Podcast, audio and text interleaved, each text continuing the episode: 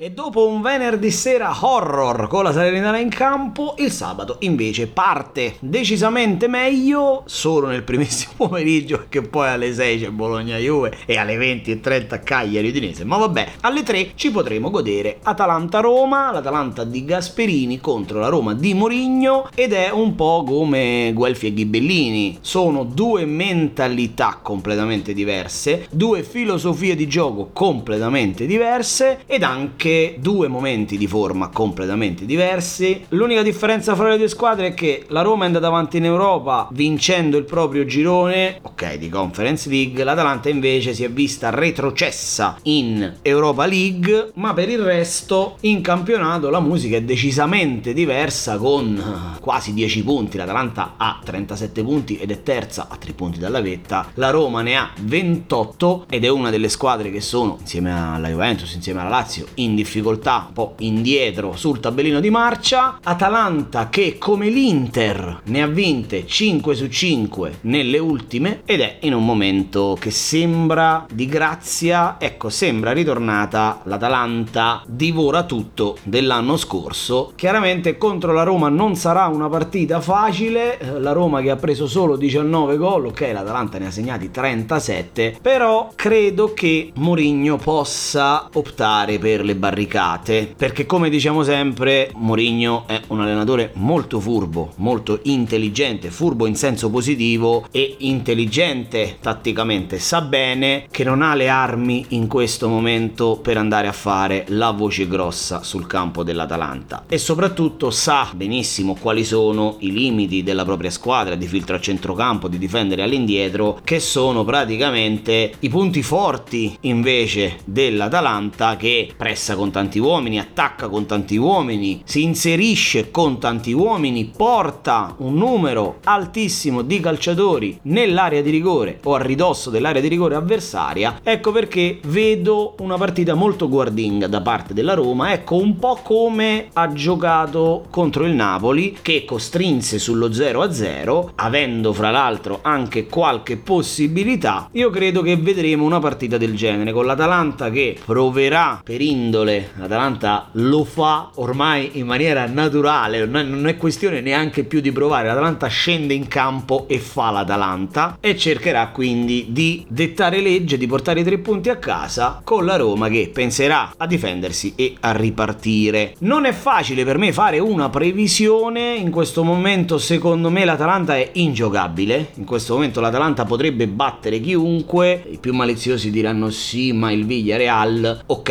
non è questa questa la sede per anal- analizzare quella partita, però lì l'Atalanta è stata molto imprecisa, ha mangiato un sacco di gol ed è stata anche tanto sfortunata. In ogni caso io devo partire con dei nomi, lo faccio dandovi innanzitutto quello del calciatore sconsigliato che è un difensore della Roma ed è Roger Ibagnez. Come sapete io odio Mancini ma sconsiglio sempre anche Ibagnez, nel senso non mi va poi di anche perché Mancini in questa partita è un ex, quindi ci sta che dopo tutte le volte che l'ho sconsigliato dopo tutte le volte che ne ho parlato male, quale migliore occasione per lui di segnare alla sua ex squadra? Il fatto è che dal lato di Bagnez, come dico sempre, tendo a sconsigliare quelli che contro l'Atalanta giocano sul centro-sinistra, quindi lato destro dell'Atalanta, che è il lato dove l'Atalanta costruisce per poi finalizzare dalla parte opposta. I Bagnez, come Mancini, soffre di questa enorme, enorme difficoltà difficoltà a difendere all'indietro. Vedremo se recupererà Smalling. Sarà un conto. Se non dovesse esserci Smalling, secondo me la partita si potrebbe mettere male, male per la Roma. Il calciatore consigliato, invece, ce lo andiamo a prendere dall'Atalanta ed è un calciatore che quest'anno ha reso meno delle aspettative per i propri fantallenatori. Sto parlando di Joachim Mele. Ha fatto fra l'altro un europeo incantevole. Ecco perché tutti tutti l'hanno poi in fase d'asta pagato anche un po' di più probabilmente, gli esterni dell'Atalanta si pagano sempre, lui però quest'anno finora alla casellina dei bonus ha un fantastico paio di occhiali perché ci sono 0 gol fatti e 0 assist. Insomma, non ha fatto quasi nulla. Tra l'altro ha una media voto bassa, 5,79 e una media fantavoto ancora più bassa, frutto delle due ammonizioni, quindi intorno al 5,70. In questa partita io invece ve lo vado a consigliare perché oltre a essere per lui il momento di cominciare a fare qualcosina di più, si troverà di fronte un rientrante Vigna che secondo me farà fatica a tenerlo. Fra l'altro potrebbe addirittura giocare a sinistra e Zappagosta a destra, ma anche dall'altro lato Karsdorp potrebbe andare in difficoltà. Ecco, sono sicuro che i tanti fantallenatori che hanno acquistato Mele sono un po' delusi da lui, magari tendono a metterlo in ballottaggio. Io in questa partita vi dico di schierarlo senza indugi.